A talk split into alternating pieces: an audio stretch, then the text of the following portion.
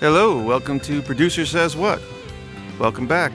I'm Pierre Jackalone, and I'm speaking to you from Hopetown Sound Studio in Doylestown, Pennsylvania. And uh, we're getting up on Christmas. It's been an interesting year, as everybody knows. Um, you know, with COVID, uh, we have managed to uh, do pretty well, all things considered. We were shut down for two months, like everybody else, and um, uh, and you know, otherwise though, it's been pretty good. And um, what I wanted to uh, talk today about is um, this is something that's been coming up a lot lately, particularly with COVID, uh, which is the relationship between uh, studio musicians and, and session players and artists who hire them, and and the studio that's me that's in the middle of all of that. Um, and you know, this is one of those things where uh, there are no fast and hard rules, and you really uh, see that because nobody knows what they're doing. uh, and I've been doing this for 30 years. Nobody's ever known what they're doing. Um, you know, musicians don't know what to charge. Artists don't know what to pay. Nobody knows if they're getting screwed or not. Um, you know, very often the studios are in the middle, the producer. Um, and, you know, it's always been an uncomfortable negotiation.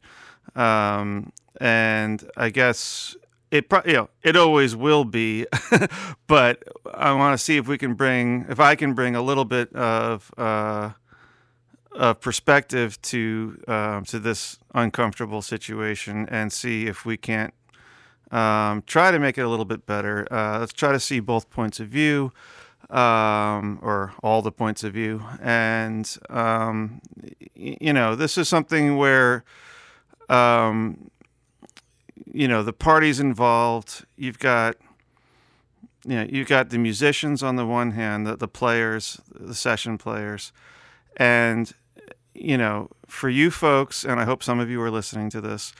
Um, you know you've devoted your life to uh, to your instrument and your craft, and you know your dream has always been to uh, be a professional musician and that is usually defined by um, earning a living at it, which is making money. You know, uh, we all love to play, uh, but the you know the the defining characteristic of being a professional is you earn money for it. Uh, so in that regard, and I, am speaking as somebody who's been on both sides of this um, a lot, and it's very hard not to uh, judge your own self worth based on how much money you make. Um, you know, it's sort of an expected thing that uh, the more accomplished you are as a musician, the more money you'll earn. Um, and so, and that's you know that can be uh, a difficult uh, that can be a trap uh, that you fall into, um, just in terms of uh, judging your own self worth and also, um, you know, the the big fear I find most musicians have is that they'll underprice themselves and and they'll feel like they could have made a lot more. Um, really, uh, the much bigger danger is when you overprice yourself. Um, and I'll discuss that in greater detail. But um, and you know, and I know it's a very tricky thing because um, you know, again, it's you're, you're always trying to, you know, you're, you're trying to validate yourself. Really, you're validate your career choice. You're you know, you know everything about you know who you've decided to be as a person. But you know, you're you're trying to validate that by the amount of money you're getting paid. Um, so it's tough. It's tough. Uh, like when you, if you feel like you've underbid yourself, you feel like you've undervalued yourself, and and um, so you know that it's an understandable uh, situation to have a problem with. The other side of the of the you know the uh, negotiation is the artist, and um, you know uh, one thing I think that's really uh, critical for musicians to remember, and I see them forget it, is that artists are just you who happen to have written music. They're not, you know, uh, you know, you may have spent your entire career in life thinking about, you know, you know, performing for, you know, a great rock star or for a record company, uh, you know, or some some entity that's larger than you, that has bigger resources than you. That's not usually the case with artists. I mean, look, artists come in every stripe, just like musicians. There are rich artists and poor artists, but you know, um, but they're your brothers and sisters, um, and you know, they just they have done the creative end of writing the music, and they have a vision, and they're and they're trying to uh, you know, express themselves through music. But in other in every other respect, they're you. You know, they're just they're musicians. Um, and I think it's very important to not forget that, you know. Um, like look to your left, look to your right, look to your you know the drummer you, you're friends with, the bass player you're friends with, the keyboard player. You know, what would you charge them if they were doing a project and wanted you to play on it? Well, you charge them less because they're your friend. But you know what? The artist, you know, who's trying to hire you, maybe connected through a studio. They're just the the musician that's not your friend yet you know, but they will be if you start working with them, you know. So that's a critical place where I see a breakdown of, uh, you know, understanding and empathy. Um, and you know, for for for artists, uh, there's always you know they don't know. Artists have no idea what's appropriate to pay a given musician. Uh, usually, they're hiring if they're hiring you for the first time they've never worked with you before. They're doing it based on someone else's recommendation, usually mine in this studio, but it could be you know someone else's too. And um, and and you know so they don't know whether they're overpaying or underpaying either. And um, you know so it's a tricky situation for them too. And it involves a lot of trust and goodwill. And the hardest part is um, remembering both sides remembering that you're coming together to make music. You're coming together to make art you know you're not you know this isn't a, a science. You're not you're not uh, following a set of instructions that are going to necessarily produce you know um, a, a, definite outcome you know. You're not building a, a car or something like that you know. Um, and and and also that you know it's because it's an art um, it's highly personalized. So you know you may there may be a player who is absolutely amazing for you know 80% of the sessions they would get called on or whatever you know or or you know for four out of five kinds of music or something you know who knows what. Um, and maybe it just doesn't work out on on on your session or maybe it's just that song you know that that they weren't right for. Um, it happens you know um, and uh, you know the other thing too is um, and I've been I've been seeing a lot of this too is with COVID uh, you know everybody is under an undue amount of stress because of this thing everybody.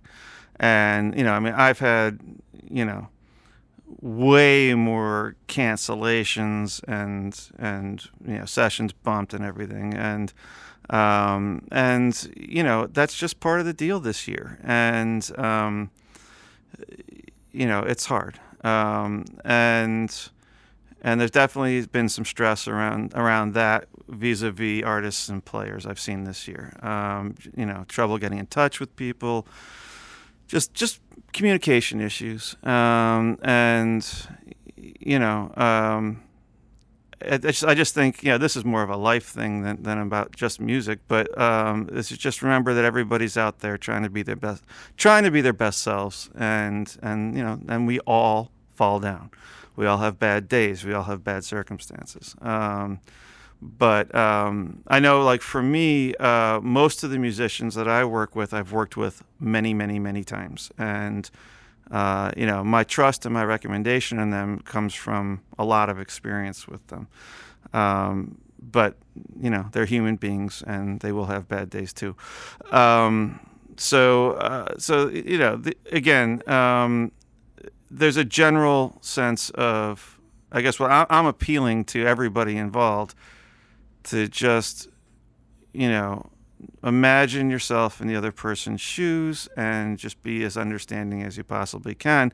And this is how we can get all parties to the table to make a reasonable agreement and have you know a pleasant outcome from it um, which frankly is the case almost all the time anyway but um, but it's you know sometimes it's not easy um, you know not necessarily all this year either uh, you know um, so let's get back to the players uh, let's the issue of pricing and pricing out um, you know, it, it is true that uh, more accomplished players are used to getting paid more, and um, and you know, and and and it's what you know. Th- they've got a reasonable case to make that they're worth more.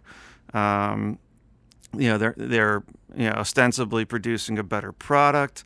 Maybe they're doing it faster. Um, you know, it's just what they're what they're you know the, what they're producing is simply uh, higher quality and therefore worth more. Um, so it's it's not about whether they have a good point to make with that or not. Uh, what it the point that I think I would love musicians to consider simply is who are you working for, and you know again, I guess it's um, for me as a musician. Um, the way I looked at it was um, what price would it, what price would be so low that I would feel I did myself a disservice no matter how it went. You know, whether it was easy, hard, a lot of work, or whatever.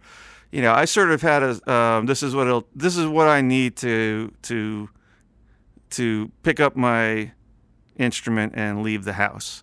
You know, like that, like this is the this is the get out the door price. Um, and then from that point, um, it becomes you know very basic criteria like is this an independent artist do they have any financial support at all um, and you know look in the real world nine times out of ten that answer is no you know uh, and even if you are a great musician a lot of people you're going to work for are going to be unsupported and um, and these days much more than than ever. You know, um, there's there's very little support coming from the music industry right now, um, less than there ever was actually, and so that's an important question. And usually, you know, I mean, look, if there's a label involved, you're going to know. Uh, nobody's going to be springing that on you. Um, you know, the, for an artist to have a label involved, they're going to be at a certain level. You're going to know. I mean, it doesn't hurt to ask. You know, you can ask, but um, you know, uh, if they have distribution, if they, you know, if they know they're gonna they're gonna make X number of sales, then then yeah, um, then you should price accordingly for that. Um, but again, uh, the vast majority of work most musicians are going to get is going to be for unsupported, unsigned artists. And let's be real the vast majority of them are never going to be signed. They're never going to be supported. You know, it's it's it's very rare that people break through and actually make it. And you know, um, and and even if they're going to later, it isn't necessarily. Yeah, it isn't. They aren't now, and it's not necessarily with the music you're making for them right now. And if they do, and they happen to hit with music you happen to make for them, uh, you know that's something to be proud of it's not something you know it's happened to me you know like I, you know i've worked on a production that ended up selling you know a lot and i didn't have residuals and you know that's the way the cookie crumbles sometimes and you know i still get to be proud of the fact that i was involved with that production and um, you know it's uh, it's just look it's not worth getting upset about right um, but anyway, the vast majority of people you're going to work for are not supported and they're never going to be. And you really have to think about what kind of a relationship you want to have with those people because they're going to be your bread and butter. They're going to be the majority of the money you earn if you are even going to earn a living as a musician. Um, and so, you know, I mean, I had uh, I had a local musician a few years ago um, just absolutely price himself out. And I was very sad when he did it.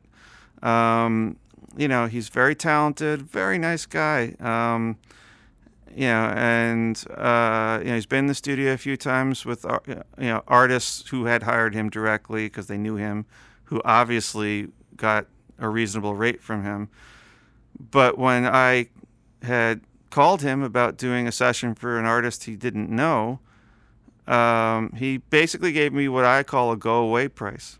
You know, um, like there was a, a funny story related to me, and I, am trying to remember where I actually heard it, but uh, it was about uh, it was Darryl Jones, a uh, bass player who ended up playing for the Rolling Stones, and uh, um, he was it. Oh God, I hope I got his name right. Uh, it's been a long time since I even thought about this story, but um, you know, he at the time that he was playing, that they that they want that they asked him to join the Stones on tour.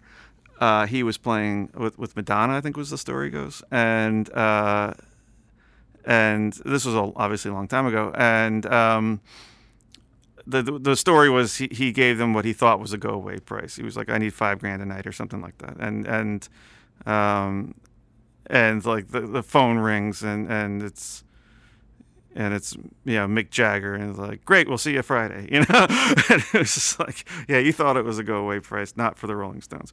But anyway uh, back to uh, back to reality in Doylestown. Um, this person did give me a go away price and um, you know it was a price that honestly um, no one's ever going to pay. And you know ever yeah, and frankly, the price he gave me, even signed people wouldn't aren't going to pay it. You know, and um, it was just I don't know what was going through his head, uh, and I know it, and it's weird because we don't have a bad relationship. It's the way the way I saw it was it was just a gigantic misread of what's going on here, you know. And I mean, in a way, it's a compliment. It's like I guess you think I'm really got something going on here, but you know, it's sad to me because this person has no idea how much money they just gave up, you know, how much work they gave up. And I'm talking like good work, easy work, you know, like pop in for an hour or two and, and, you know, make a couple hundred bucks. And, and, you know, what it's, you know, they really did themselves a disservice and me and all the artists that come here. Um, you know, it's, it hurt everybody. And, um, you know, so, and, you know, this is a person with every right to be proud of themselves. You know, um, they're an accomplished musician. But still, again, not considering who they're working for, you know, or the situation that they're in and and not being you know uh, like you know I should put it on the table with me. So be like well what does this person need? What's their situation? I mean i, I get players asking me that all the time too. Um, but you know i mean it happens every so often. Uh, there was another great great player who uh, you know i recommended and they played on an album and you know, they were fantastic. They were great but they really took the artist to the cleaners. And I watched the whole process happen. They had no idea what was appropriate. The artist didn't know. Um, I let them negotiate, and you know, in the end, you know, honestly, like the amount of money that that the musician charged the artist was at, was really ridiculous, and you know, um, the the uh, same thing pretty much happened, which is I've you know never really hired that person again, and it's not out of bad will or you know it's like it's not out of bad feelings. It's just nobody's going to pay that, you know, and, and there's other options. Yeah, that's another thing. There's other options, um, and so again, uh, I, I, hope I hope this can reach some people and make them think a little harder about this particular situation because usually what happens is they don't think about it until they're in it, until there's an artist and they're like, "Ooh, I don't know how much to ask for." Yeah, well, think about it now. Like you know, get it. Yeah, the the more you can make this a straightforward thing of, well, I get this amount and that's it. Um, you know, the smoother all of this will go. And, you know, and I know it's very hard. There's a lot of variables. You don't know how talented the artist is. You don't know how well thought out the music is. You don't know how difficult it's going to be. So fine, charge by the hour. You know, you know, figure out a variable that addresses that. You know, um, but figure it out beforehand. You know, of like an amount that's going to make you happy. That's you know, and and that won't cut you off as a resource that will keep you somebody that other artists are going to want to go to that that one artist will come back to you know? Um, it, it's it's important to give that a lot of thought um, before you're in the situation. Um, and as for artists uh, it's a different issue for artists. Um, i mean look you know um, you can have some ideas about what's appropriate to pay or what's not appropriate to pay, and you should. Um, but um, and you know those are going to fluctuate based on on the quality of the talent as well, of course. But um, things that sometimes artists don't consider uh, are you know beyond this just the general quality of the product that a better player is providing is um, the speed with which the player works matters. Um, you know, great players usually work faster, um, or at least get a better result faster. Um, and then there's something to consider that a lot of artists don't consider, which is that great players uh, are don't require as much editing. Great players don't require don't require as much mixing. Um, I'm going to embarrass my good friend Jim Hines for a second here. um, Jim, you're beautiful, man. yeah, Jim Hines is uh, an amazing drummer who lives close to the studio, and I am not ashamed to say uh, I hire him every chance I possibly get. And you know, Jim, beyond touring with Brian Wilson for ten years, and, you know, has done so much work.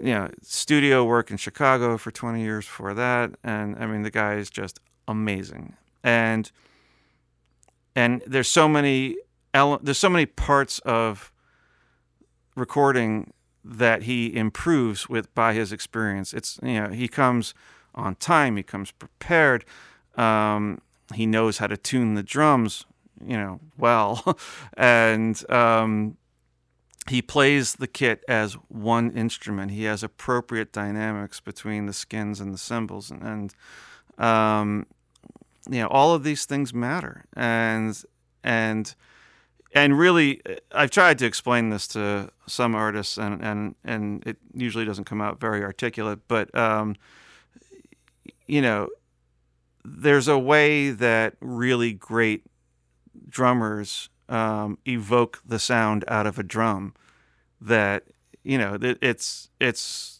really obvious when you do a lot of recording of different levels of drummers you know, um, you know, some people can just get a drum to ring better, and uh, and really get it to speak better. And you know, I I watched it. Um, you know, uh, the band that my wife and I had in New York for ten years, we had a great drummer, Rick Cutler. Love you, Rick. Um, and you know, we would play gigs with you know, we'd just share a kit with another band, and you know, the, the, the band before us the guy would sound like he was playing cardboard boxes, and then Rick would get on the exact same kit, and it would sound like a million bucks. And it's all about how they hit it, and um, you know, uh, so those kinds of things make an enormous difference. And you know, and there's no amount of money that will make the drum sound, you know, that will make up for that difference in mixing. I mean, you can add triggers and you can, you know, eventually make it sound like what kind of what you need it to sound like, but it won't have that magic, you know, that ring of a great drummer. Um, so these things matter a lot, and artists should incorporate that into their calculations because uh, you really will pay less.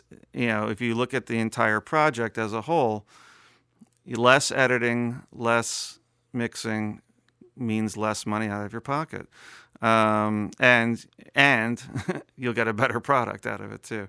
So um, so that's a calculation that artists need to make, but. Um, you know, there's other issues too um, that come up with artists that are not necessarily monetary. That are just, um, you know, like one of the one of the more interesting things is how artists manage uh, to on a creative level, bringing in other voices to their music. And, um, and that range is all over the map. You know, I mean, uh, there there are people who are just thrilled to have other voices interpreting their music, particularly when they're great players. Um, you know, because it's the net effect of having great actors performing your play. You know, and um, y- you know, um, so I mean, I'm, I guess I just gave away where I am on that. you know, like I think, you know,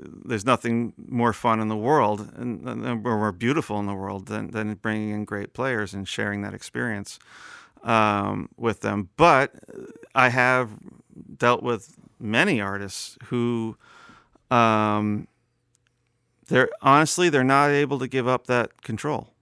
And uh, it's, you know they get a very fixed idea in their mind of what their music should sound like and and they're not able to to you know relinquish that that level of control to to bring to to allow uh, other voices in to their creativity to their vision and you know what i i'm making that sound like it's uh that it's you know a matter of um, experience and skill and, and, skill level as a writer or an artist, but this affects people that are very highly skilled. And um, I mean, you could make the argument that you know that you know everybody from Stevie Wonder to Prince to Todd Rundgren all maybe had some issues. You know, one of the reasons why they wanted to play all the instruments, but then again, all three of those guys also worked with great musicians and let them do their things too. So um, I, maybe it's less of the case there. Um, but you know, um,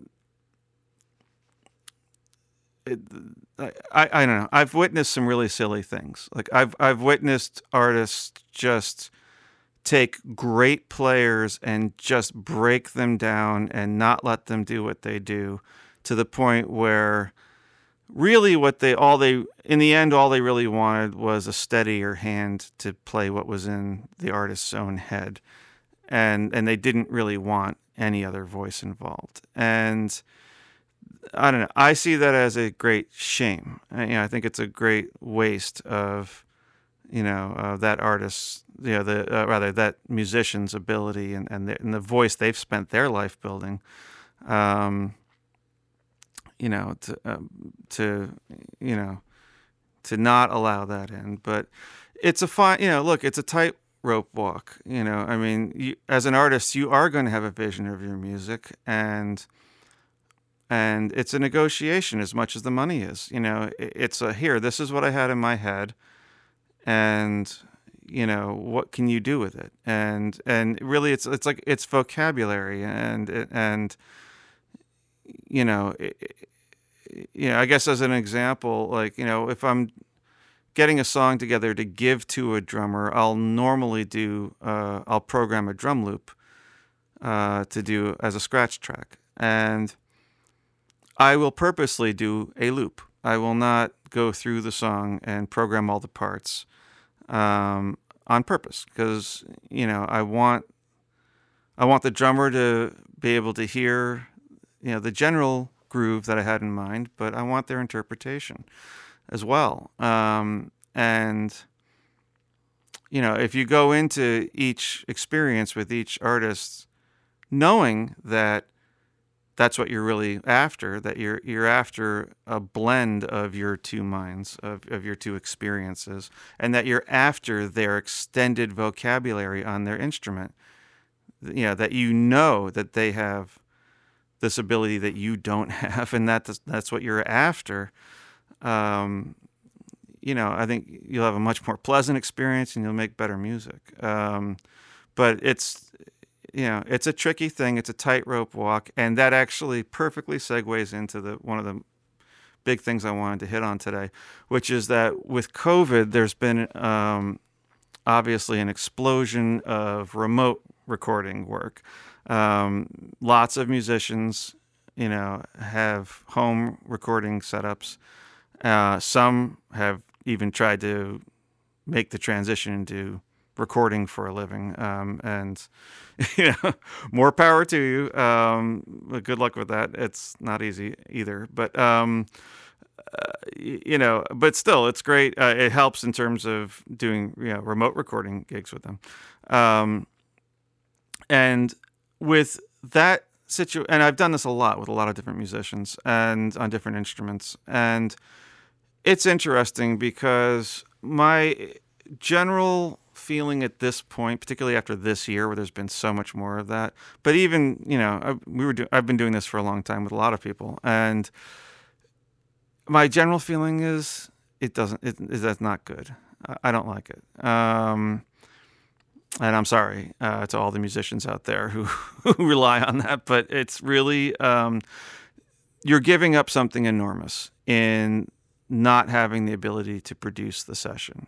And there are ways you can do that. You can do FaceTime, blah blah blah, but um, you know, and I I think um, that's one thing I've also learned from this year is that um, it's probably worth the effort to do those things. You know, to to try to FaceTime, to do whatever you can to actually produce the session. Uh, I'll tell you what happens, uh, which has happened this year uh, quite a few times, um, is a musician will do a take or maybe two of uh, whatever of the part that you need, and um, if they were in the studio and the artist was here and and I was here, um, you know what would have been okay, great. Uh, give me one more with a little less of this or a little more of that. You know, a, a quick what would have been a quick note and another take. Well, that becomes an entirely you know different proposition when it's send me your first revision. We'll take a few days to listen to it. We'll let you know what we think. Now send us another one with these changes. The problem is getting into the head of recording is not easy. You know, no nobody walks around with their brain, you know, wired that tight all the time. You know, it, it's um, you know, people, everybody's familiar with the concept that a singer needs to warm up their voice, but every single person that records needs to warm up their ears, you know, and, and, and their muscles and everything. You know, it's a level of precision, the work that everybody does in the studio that doesn't exist anywhere else. Nobody plays to this level of precision when they're practicing at home or when they're on a gig. You know, they, the studio's different in that way. Um, and, it takes a few minutes. I mean, obviously less with less time with more experienced people, but it takes a few minutes to get into that head. And I mean, look, I come into the studio every single day, and it takes me, you know, some time to get into that head if I'm performing on something, uh, you know, and it's, uh, and God forbid it's something where, like, you know, where you're using uh, effects on a guitar or having to dial through a bunch of sounds on a keyboard or or you know get drum levels for God's sake. Um, you know it, it's uh, you know um, it's that much more time. So like every time you sit down, it's not um, just do another take. It's okay, spend another 20, 30 minutes getting into that head again you know, and and and you know, getting the song flowing through your veins again. That's you know, it's like it's not your song. Um, even if you played it once, you know, again, it's going to take a pass or two to sort of like you know get inside it again. So it makes it turns what was, uh, hey, give me another take with a little less of this, into a whole nother session. And for the musician, whether they know it or not, whether it's conscious or not, they start to feel like they're being taken. They start to feel like, hey, I'm doing two sessions now for the price of one. And I don't honestly think it's conscious, but that's the way it feels because that's in a very real way. That's the way it is. You know, um, only it's ridiculous to ask the artist. The artist can't pay you twice just for a second take. You know, um, so that's one of the reasons why I think by design this home recording thing eh, is not so good. Um, it's not that we haven't made it work. We have here and there, but it's you know it's troublesome in that way. And um, I mean, it's very nice to get quality talent that you wouldn't be able to get otherwise. You know, um, you know, uh, the, uh, so, like Joe amazing violinist, but he lives you know really far from me. he's he's over by the GW Bridge. I've hired him you know quite a few times remotely, and he does a great job. But it's still remote. It's still not a producible thing. You know, um, and uh, you know, and there's a lot of other great artists that I do this with too. But it, it's there's a reason. It's, it's a compromised situation, and I think a lot of musicians in their um, in, in their enthusiasm that uh, ooh I can you know I can make money in my living room and even more I think the I think the bigger appeal is that you can do it there's a there's a thought that you can that you can do recording without the microscopic scrutiny and without the scrutiny of other people watching you as you do it. Yeah, it's this idea that oh, you can get the red light syndrome off. Yeah, and you know what? You can't. You really, I mean, you can, but it's not. Um, it it's a compromise then for the artist. It's not as good an experience for them, and um, you know, so that's my take on it. You know, look, there's, uh, you know, there's there's a million, you know, artists, musicians, and studios, and everybody's going to have their own view of that. But that's been my general experience with it. Um, and so, you know, I mean, I get I get musicians often saying like, oh, you know, make sure to think of me, you know, and it's like I do think of you. You're awesome. You're beautiful musicians, but but know that like it is a it, it's a strike against hiring you that if you can't be here. Uh, I'd rather have somebody who can be here. Um, and I mean, this boils. This even gets down to, uh, you know, um, I mean, a long time ago, once uh, we were able to have um, the the great, and I, I mean great, Mike Garson, you know, David Bowie's pianist, played a track for for my wife and I, you know, our band. Um, again, our drummer Rick Cutler is friends with him, and you know, I think Mike's about the best pianist there ever was. Um, and uh, yeah, he did all of the historic, really is the only word I can say, uh, piano work on Aladdin Sane and Diamond Dogs, and um, yeah, he's amazing but you know he does the same thing. He did it at home. And we had a conversation about the music but um, yeah in the end uh, it was very difficult to make his track uh, you know uh, work with the song. And you know without just reimagining the whole song around his track which you know um, there's a lot of good reasons to do that because he's amazing. But but um, but you know, again, it wasn't it wasn't produced, and it doesn't. The quality of the musician doesn't really matter in that regard. You know, uh, it's still. I mean, it matters a little, but it's. You know, you're doing this for an artist. You know, and there has to be. You know, that real time feedback is so important. So, um, yeah, I, I, part of me uh, like half of this is just I'm telling myself this of like you know that I I I have to work harder to make sure that I'm on that FaceTime or whatever or present you know when that goes down and even if it's a remote session um, and because it it really doesn't work. Um, anyway, uh, so I think that's about it. I've been rambling for a while now. Um, but you know, it's a big deal. It's a big issue. Um, I consider the quality of the musicians that I'm able to offer to artists probably the single biggest selling point of my studio. I think it's huge. Um, I feel like at this point, um, you know, I've got some, you know, some steady, regular musicians that are just so good. They're so good.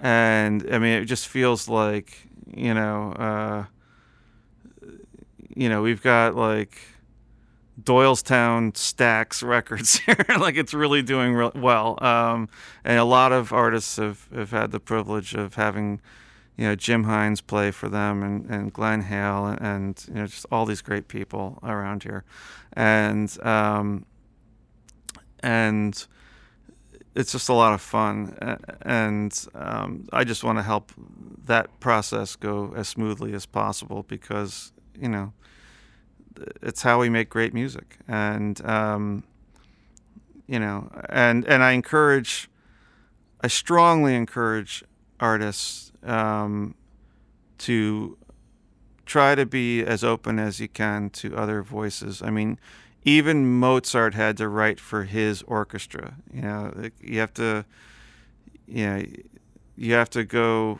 to war with the army you got. You know, um, and um, so and and and just appreciate the fact that you know that they're going to bring something to the table that you never thought of. And that's the whole point. That's the whole idea. you know, you wouldn't want them if they couldn't, you know. Um, so please, uh, artists, take that to heart, you know. Um, you know, try to leave room in your head, in your vision, in your heart for other voices. You know, know that, that a capable voice is going to come and step in and make it more than you could have ever imagined. Um, and that's the beauty of the process. Alrighty, uh, we're coming up on Christmas, and uh, we're coming up in the end of this horrible, horrible year. Um, it hasn't been horrible in all respects, but um, we've all been suffering with COVID. Um, so uh, I love you all, everybody, anybody who listens to this. I'm always shocked when people tell me they actually listen. Thank you for listening. Um, and, uh, you know, probably this is the last one of this year, I would imagine. And so I'll see you on the flip side. And May 2021 be better, I hope. Um, you know, most of you know. Uh, I kind of went ape shit upgrading the studio. Oh god, now I have to put an explicit warning on this podcast. Um, uh, upgrading anyway. Uh, it, it was not, you know, I mean, business was good this year, but it was not because of that that I did all the upgrading. It wasn't a one to one thing with how much money was coming in. It was more about, um, yeah, I had a bit of like an existential uh, midlife thing. Uh, it just dawned on me that I, I turned 50 this year and um, that I'm, I'm going down the other side of the hill. and and you know the the idea I think I spent my whole career, my whole life thinking about the studio I want to have, and and it just hit me like a ton of bricks. That like okay, that's that's enough of that. It's time to have the studio I want to have, and, and and spend the last decade or two of my work doing the work I want to do in the studio I want to have. So um, so that's what that was really all about, and uh, it's you know I'm really happy that we've done some huge upgrades, and they're awesome and I'm so thrilled with the way things are going right now. So I'm actually really optimistic about 2021. I think we're going to have a lot of fun this year. Um, okay, take care, guys. I love you all. Happy New Year. So long.